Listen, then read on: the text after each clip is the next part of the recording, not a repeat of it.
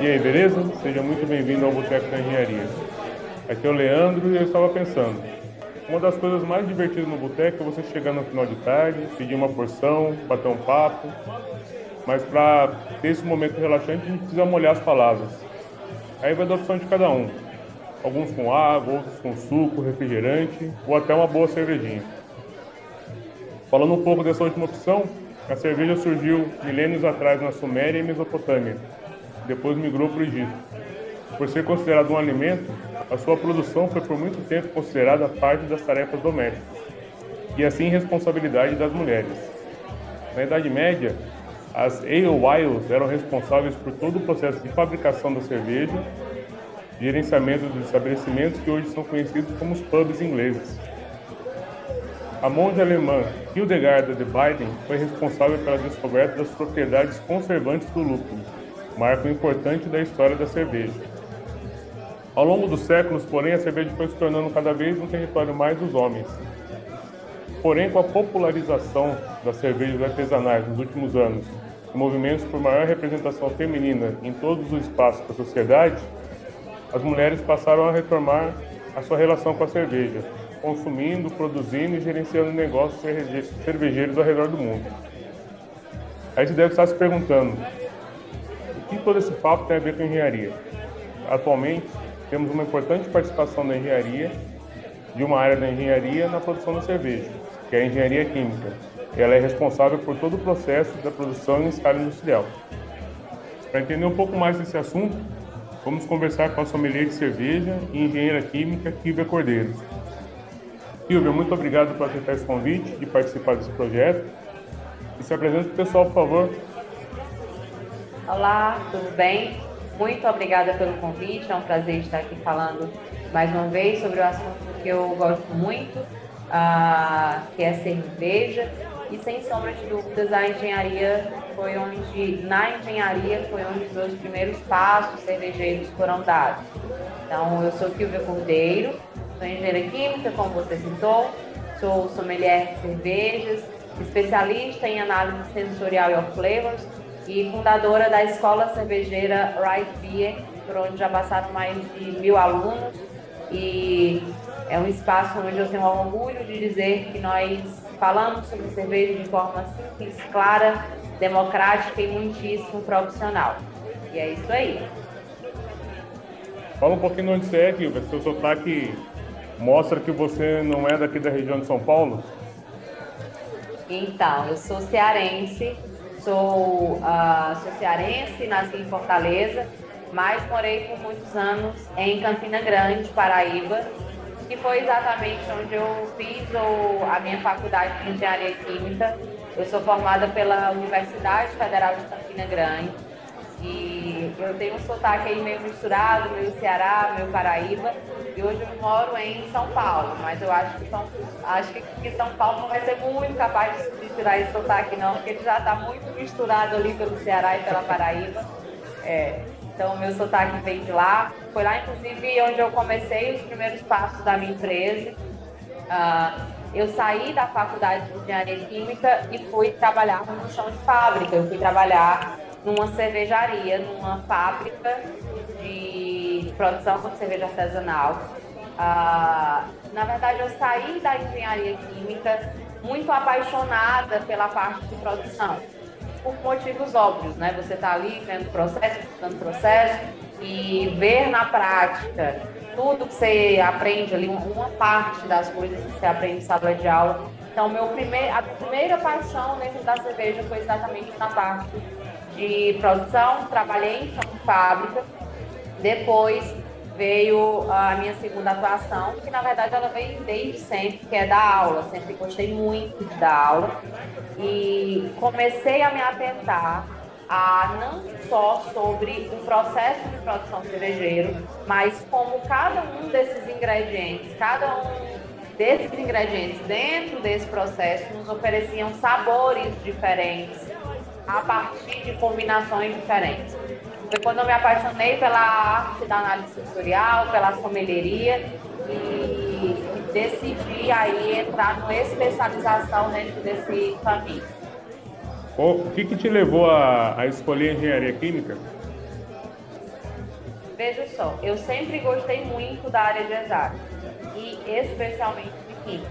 Então sempre foi sempre foi uma matéria que me brilhou muito, muito os olhos, sempre e aí foi muito difícil, porque eu era muito boa em português e muito boa em química. Então, eram duas áreas que.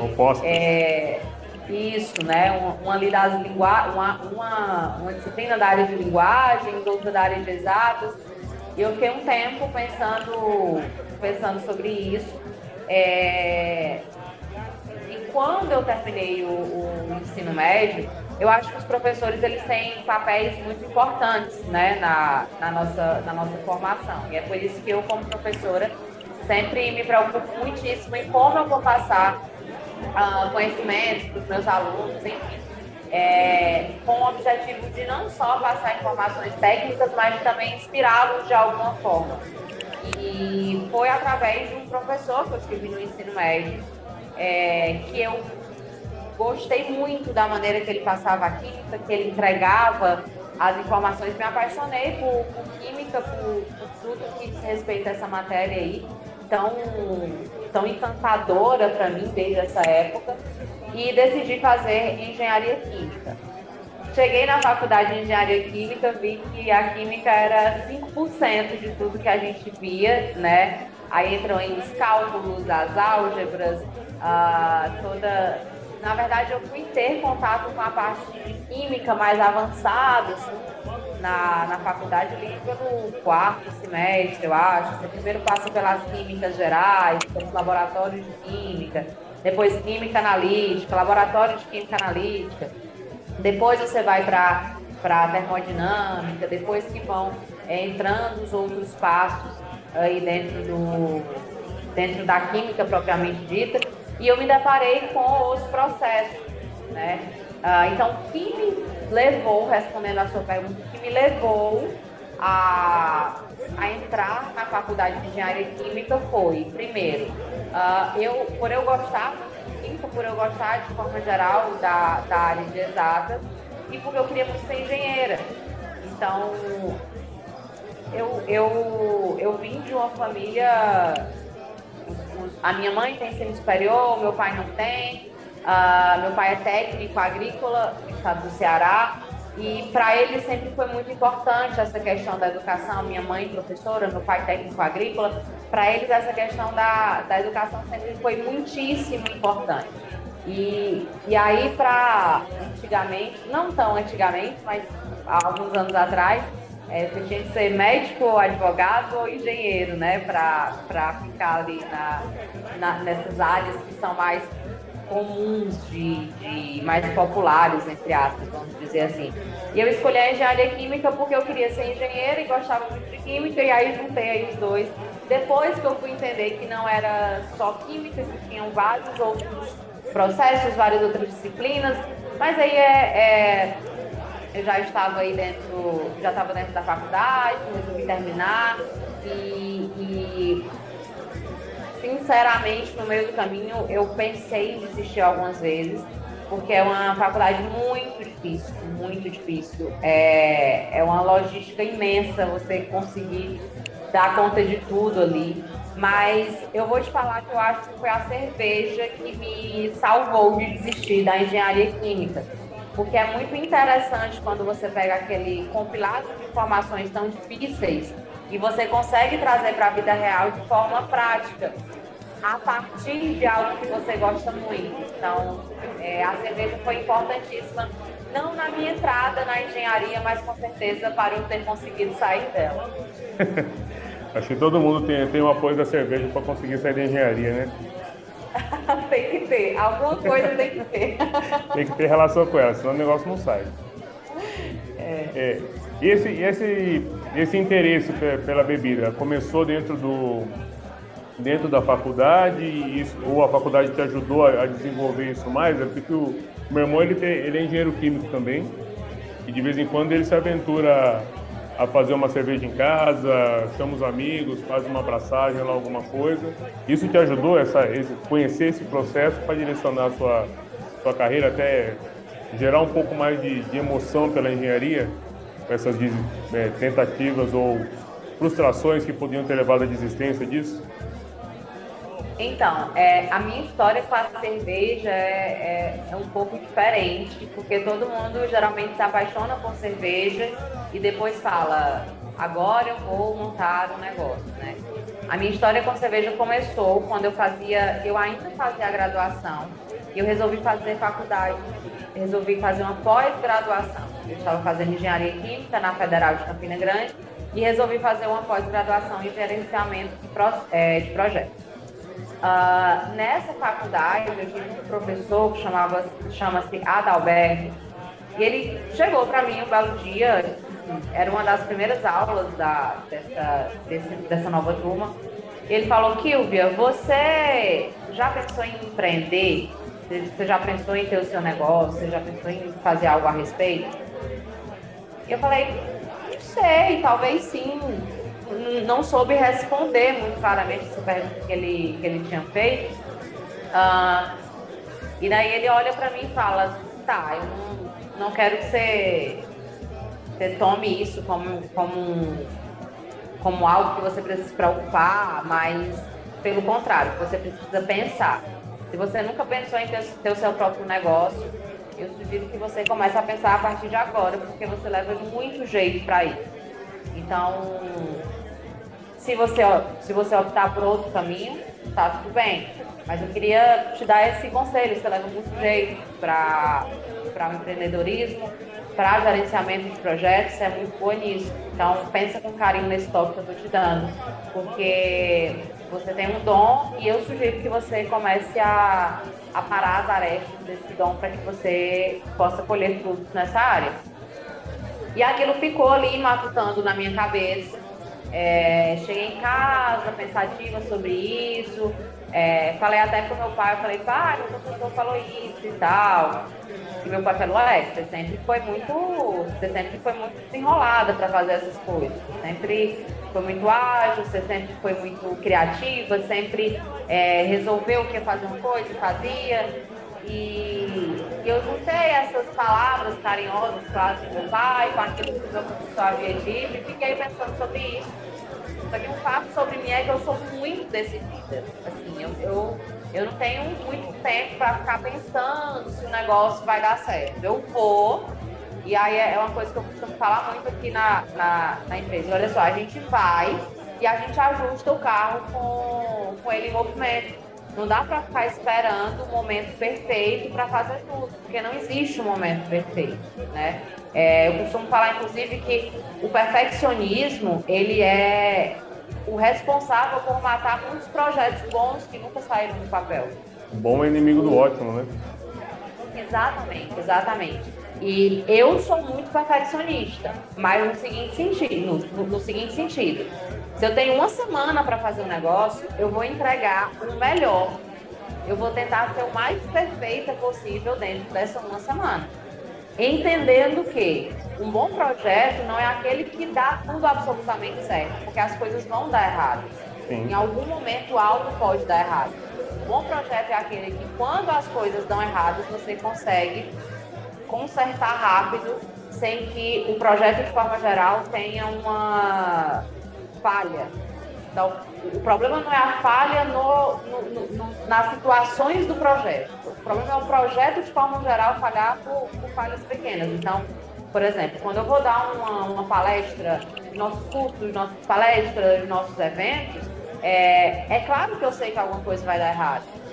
E eu tive que, ao longo do tempo, me adaptar emocionalmente para isso. Porque tem muito isso também, né, Leandro? Às vezes a gente tem tá com a informação, a cabecinha ali cheia de informações, o, a língua pronta para falar, para dar sua palestra, para dar seu curso, mas você não tem o emocional muitas vezes de entender, opa, e se der errado, o que é que eu vou fazer? Como eu vou agir? Qual é, qual é o staff? Qual é o apoio que eu tenho? É, eu lembro que teve um, uma, um curso que a gente foi dar e quando nós chegamos no local havia chovido muito à noite, muito, muito mesmo. E a, quando a gente chegou, a gente sempre chega duas horas antes, enfim, para organizar tudo, para deixar tudo certo.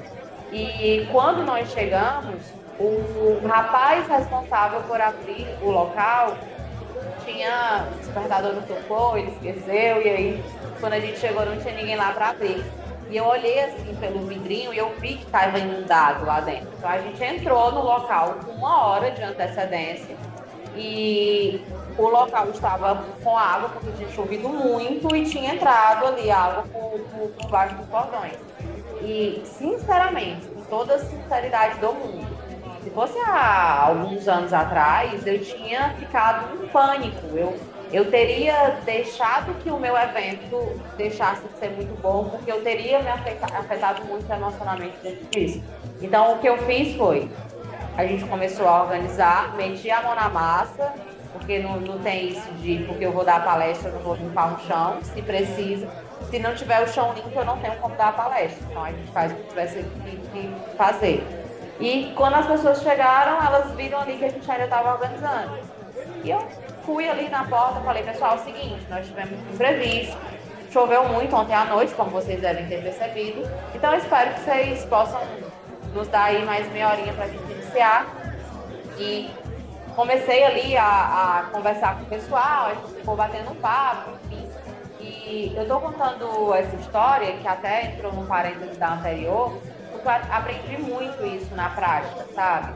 Que os nossos clientes, eles preferem que nós sejamos sinceros e que a gente diga, olha, teve um teve uma falha aqui no meio do caminho, foi por conta da natureza, não, fomos nós que mandamos chover, a gente acabou de chegar na cidade, não sabia que isso acontecia no estabelecimento. E, e, no final, uma, uma moça que trabalhava com eventos, ela chegou pra gente e falou: é, nossa, eu achei muito interessante a maneira como você conduziu ali aquela, aquele pequeno é, problema que teve no começo. Ah, enfim, estou contando essa história porque isso foi um ponto que eu tive que aprender muito na prática. E um bom evento não é aquele que nada dá errado, porque você não vai ter um bom evento. Alguma coisa sempre vai, vai ter um problema. Tipo, choveu. O que, é que, que é que se faz quando chove? Nada, não tem o que se fazer. Então, o evento é exatamente aquele que você está preparado para é, fazer estratégias rápidas que os seus clientes não sintam e que você consiga entregar o melhor. Então, quando esse professor lá atrás me falou isso, eu sempre tive esse, esse espírito de fazer as coisas acontecerem. Vamos ver como é o melhor jeito e vamos fazer as coisas acontecerem. Eu lembro que eu abri meu computador uh, e pesquisei cursos de, cursos de cervejas que, que tinham disponíveis na época. É, vi qual, qual seria o melhor, qual que eu queria fazer, qual que cabia no meu bolso. E porque eu abri o computador para pesquisar sobre cerveja depois dessa, dessa fala do meu, do meu, uh, do meu professor? Porque um dia antes eu havia ido numa confraternização de advogados com um colega meu, com um amigo meu, e eu tinha conhecido ali as cervejas artesanais. E tinha, eu já tinha tomado algumas, se eu não me engano, antes. É, mas foi ali a primeira vez que eu tive contato com tantos estilos. E, e ele começou a me fazer muitas perguntas. O cara fazia cerveja em casa e ele começou a conversar comigo e eu fui, e eu fui percebendo que eu tinha uma facilidade muito grande de entender a lógica daquele processo, porque eu já tinha, minha cabeça já tinha sido treinada por conta da engenharia a entender como funcionava. enfim, me deu esse insight, eu falei, tá, eu preciso ter meu negócio, então começar a em alguma coisa. E foi ali que eu falei, um dia eu vou ter uma escola cervejeira. E comecei a fazer cursos, um curso atrás do outro. Uh, decidi que eu precisava ter a experiência de chão de fábrica. Para mim, sempre foi muito claro em minha mente. Eu preciso ter a experiência de chão de fábrica. Então, fui para o chão de fábrica, trabalhei por dois anos, se eu não me engano. Fiquei ali. É, tendo mais experiência, conhecendo muito mais daquilo tudo que eu via nos livros e nas aulas, na prática, isso foi muito importante para mim. Então, é, a engenharia, respondendo a sua pergunta, ela foi importante para que eu conseguisse entender que eu tinha facilidade naquele caminho, porque essa, essa, esse entendimento de como os processos funcionam, de como as reações funcionam, de como a cerveja é feita, de como é, cada etapa acontece.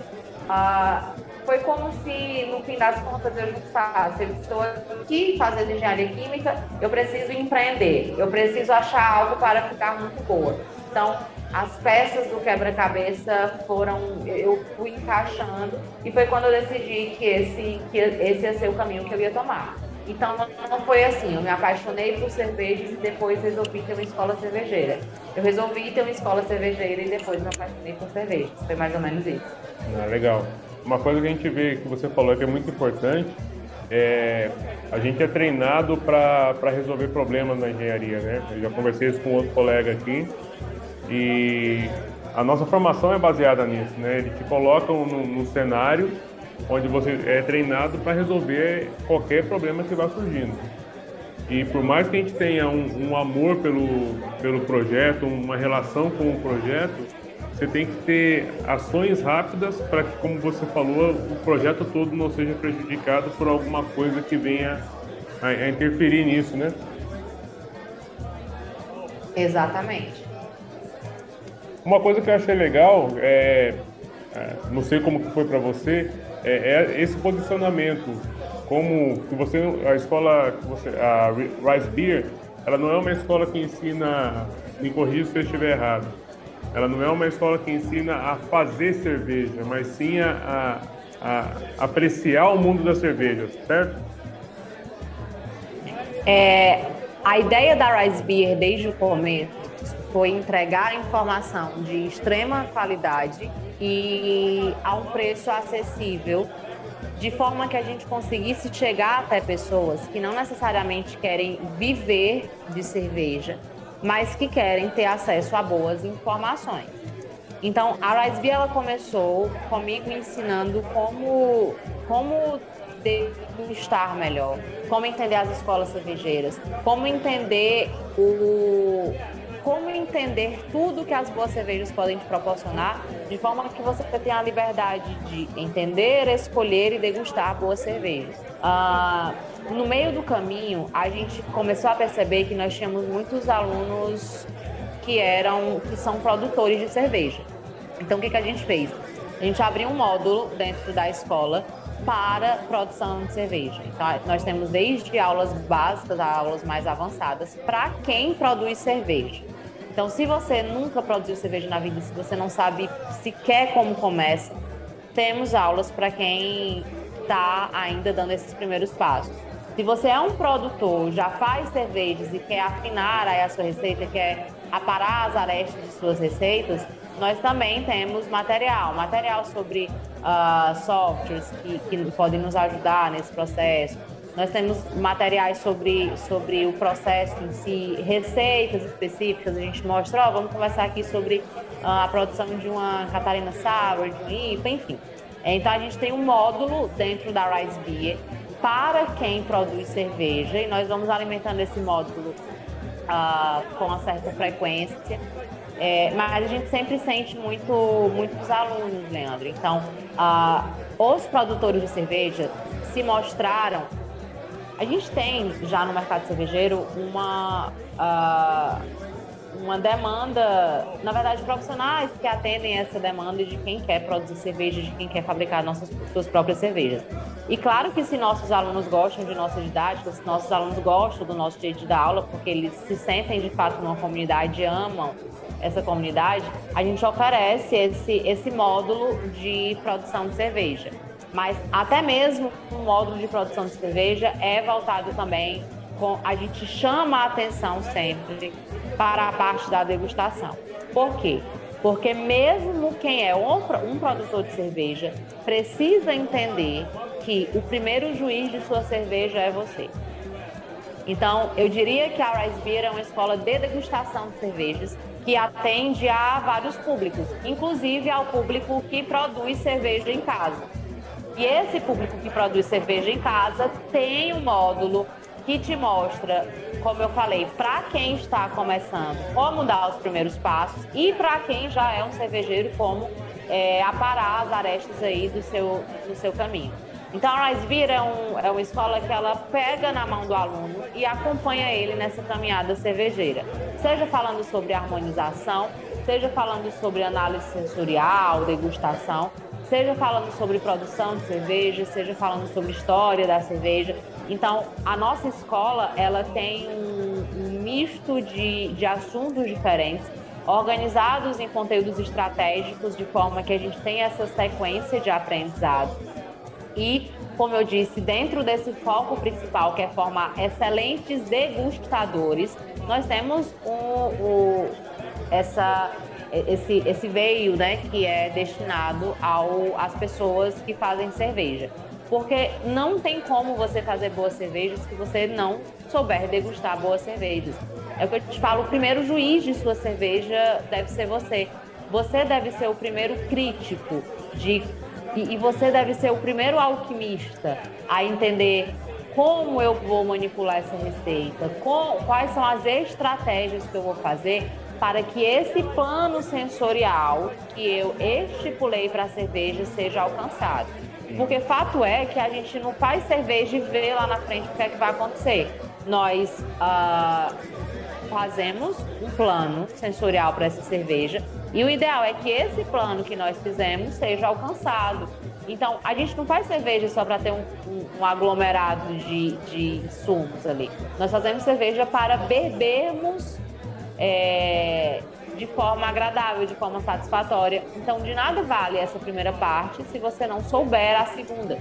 A degustação é importantíssima também para esse público. Né? Acho que como um, como um cozinheiro tem que ter um paladar apurado e ele busca um resultado, uma experiência com a comida que ele está fazendo, um chefe ele vai lá, ele prepara, ele sabe o que ele quer buscar naquele prato, ele pensou naquilo, espera que tenha a, aquela temperatura ideal, aquele sabor, aquela quantidade de sal, a cerveja é a mesma coisa. Você tem que saber o que, que você vai, quando você está produzindo, o que, que você espera entregar para quem vai consumir aquela cerveja, né? Exatamente, exatamente.